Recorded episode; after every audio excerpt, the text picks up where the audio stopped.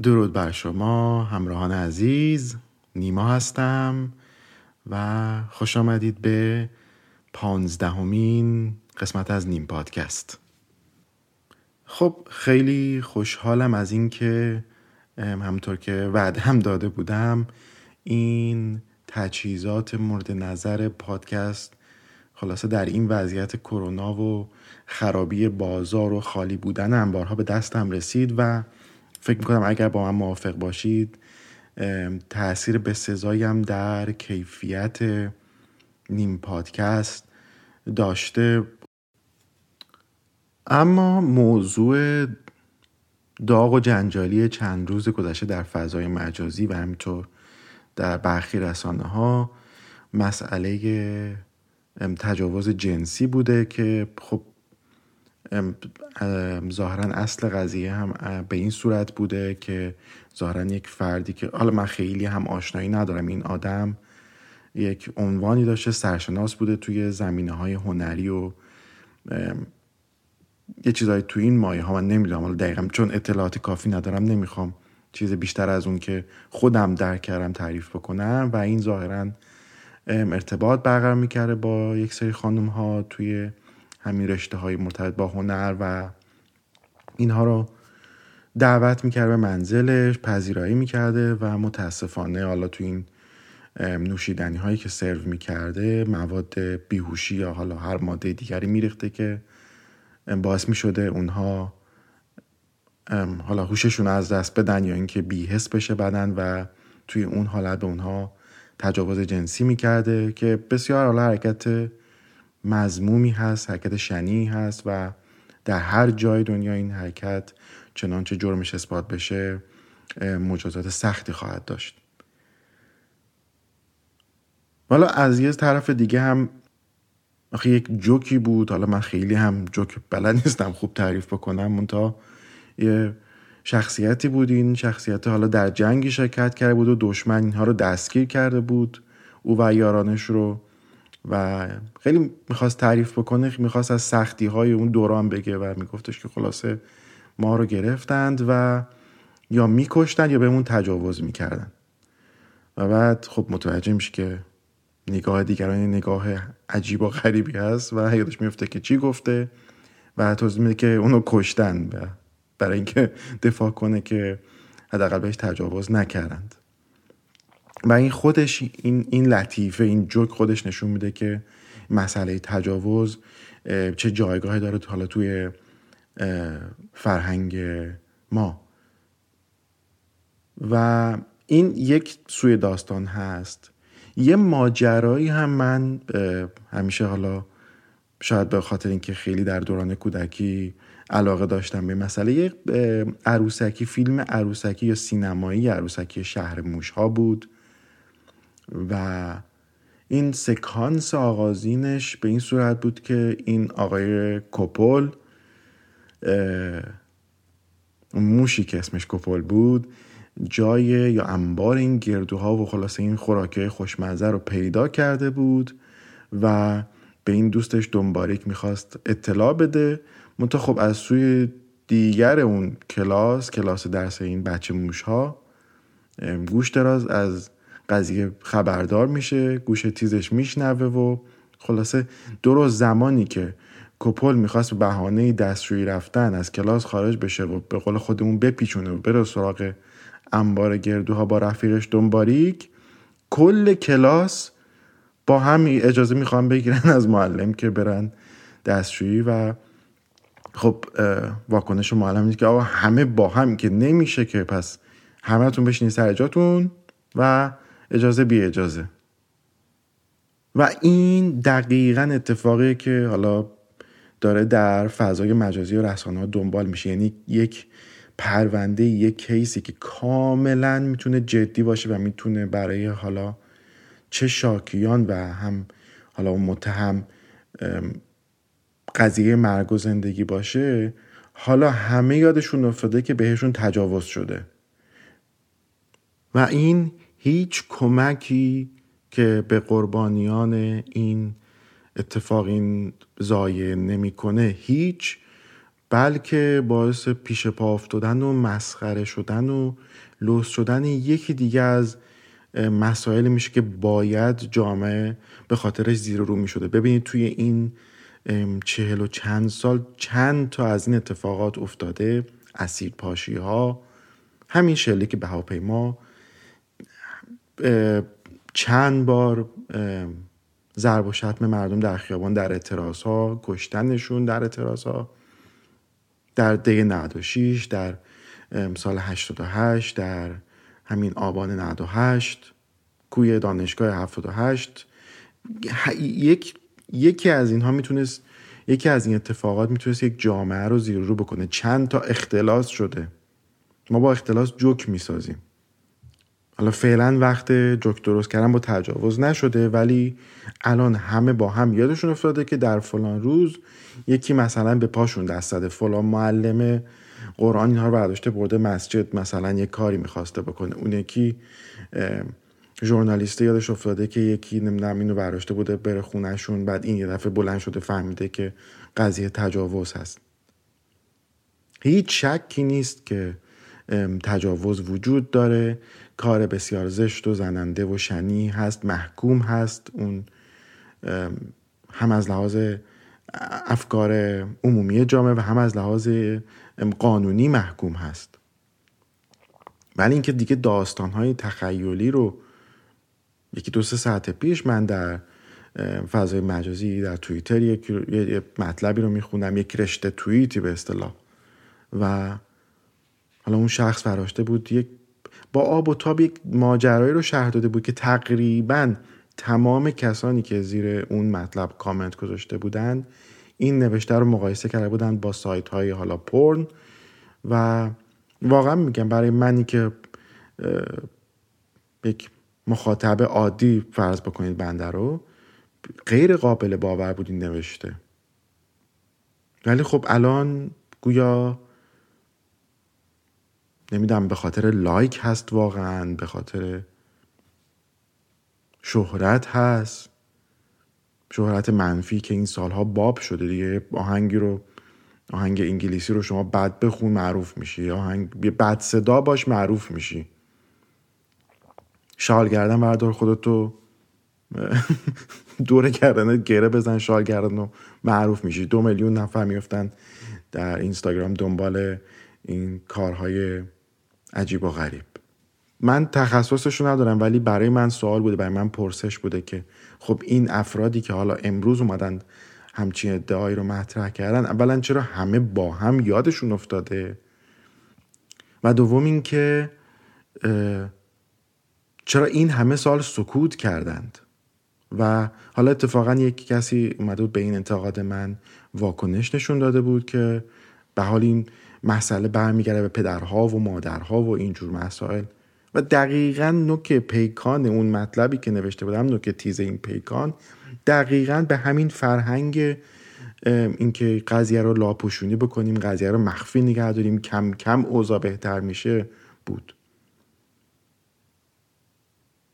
و تجربه عینی تجربه که بسیاری با پوست و گوشت و خون خودشون حس کردن تو این سال این بوده که هیچگاه در این چهل ساله اوضاع بهتر نشده. خیلی عجیبه. به حال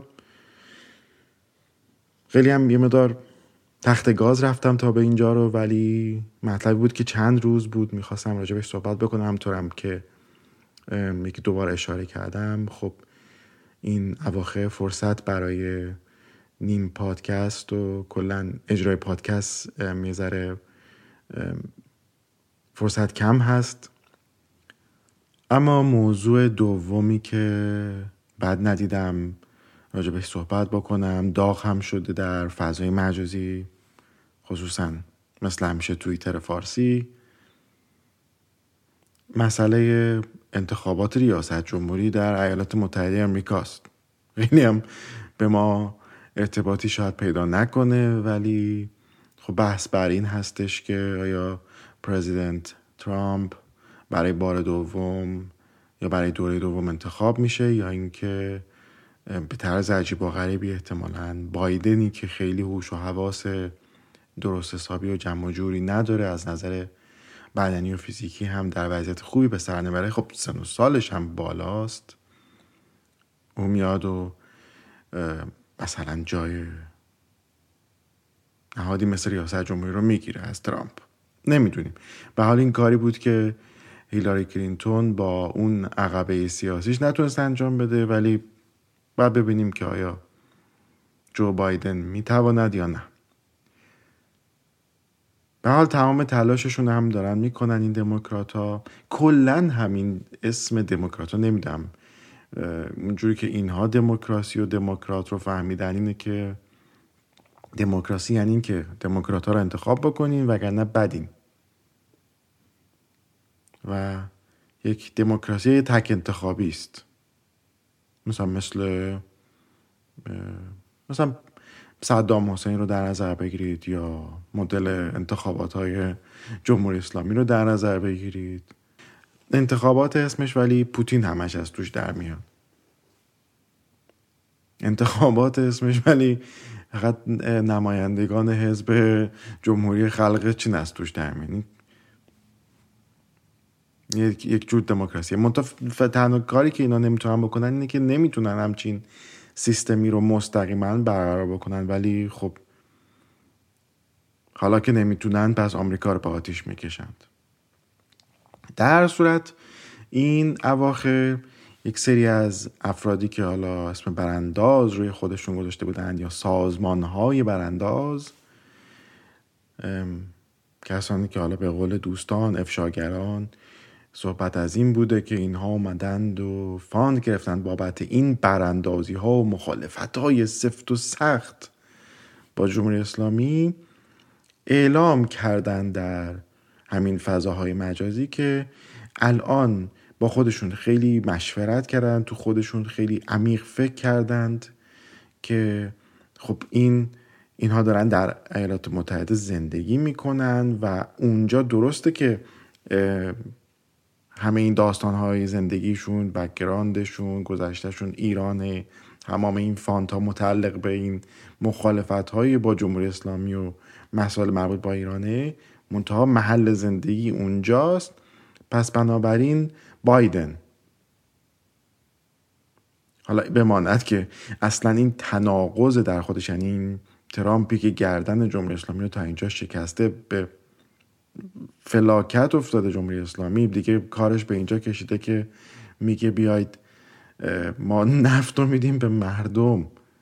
یعنی واقعا هم راست می‌گفتن نفت رو میارن سر سفره. حالا این باز ما رسیدیم به همین جوک کردن و لوس کردن مسئله ولی جمهوری اسلامی یک جوکی است که حدود چل سالی دوام آورده و عجیب هم جیب مملکت رو جیب ملت رو زده و بیش کسی هم هم خوشحالیم هم همون دور هم جوک می‌سازیم برای این فجایع. و حالا که کاد رسیده به استخون حالا که اوضاع مردم اینقدر خرابه حالا که می‌تونه این فشار اقتصادی اهرمی باشه که شاید تحول عمیقی راغر از این طریق چون از طریق انقلاب و دگرگونی و اینها که خبری نبوده تو این سالهای سال شاید از این طریقی جمهوری اسلامی پای میز مذاکره بیاد قربانی هایی بده نمی‌تونم از این تئوری هایی که حالا خودمون برای خودمون میبافیم.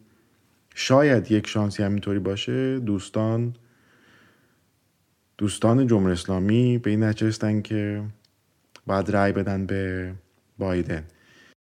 واقعا مطلع نیستم که همچین زرمسئلی داریم ولی خب اصطلاحی هست. میگن که طرف رو از دشمنانش بشناس. واقعا هم بی خود و بی جهت نیستش که جمهوری اسلامی مانده این دشمنانش هستن این براندازان هستند که اینطور صحبت می‌کنه همچین برنامه هایی دارن. یعنی خیلی رک و پوسکنده و بی پرده بگم در واقع اینقدر منافع شخصی مهم هست برای خیلی ها که به راحتی این مملکت فدا میشه. سالها پیش در یک رسانه پای صحبت مجری برنامه می نشستم و صحبت از این بود که خب یکی از مشکلات بزرگ ایران این هستش که اندک ایرانیانی هستند که ارقه به وطن دارن علاقه به وطن دارند و دلشون برای وطن میسوزه و بیشتری ها خب دلشون نمیسوزه و نتیجهش همین بوده که امروز مملکت واقعا تبدیل به تلی خاکستر شده در معنای واقعی کلمه یعنی هم در ماهای گذشته خیلی آتش سوزی داشتیم خیلی خرابی ها داشتیم اوضاع اقتصادی زیر بناهایی که فکر نمی کنم که حالا اگر همین امروز هم رژیم کنونی حاکم ایران بیاد خدافزی بکنه چهار گوشه رو ببوسه و خارج شه فکر نمی کنم که به این زودی ها قابل اصلاح و قابل بازگشت باشه چه از لحاظ منابع طبیعی چه از لحاظ زیر ساختها بافت اجتماعی فرهنگ و بسیار مسائلی که تخریب کرده از زیر تخریب کرده. در صورت این معما حالا هر کسی هم هر طرحی ریخته هر برنامه داره برای انتخابات آنها این نتیجهش هم تا اگه اشتباه نکنم سه ماه دیگه ماکسیموم. مشخص میشه و حالا هر اتفاقی که می‌خواد برای ایالات متحده بیفته بیفته.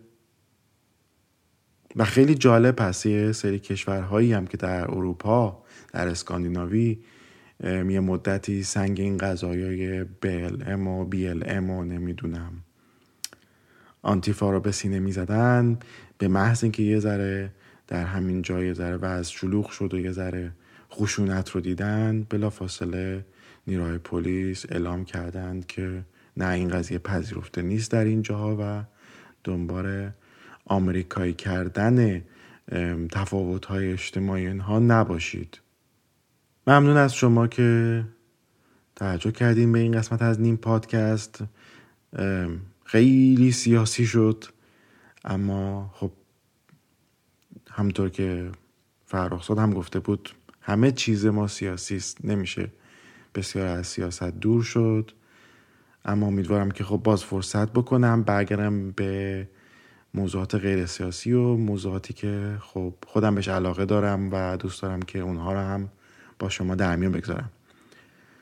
چنانچه از این برنامه یا برنامه دیگری خوشتون اومده نیم پادکست رو دنبال بکنید در پلتفرم های مختلف از جمله Apple Podcast. Spotify Google Podcast و همینطور RadioPublic. تا پادکست دیگر روز و روزگار بر شما. خوش و نگهدار.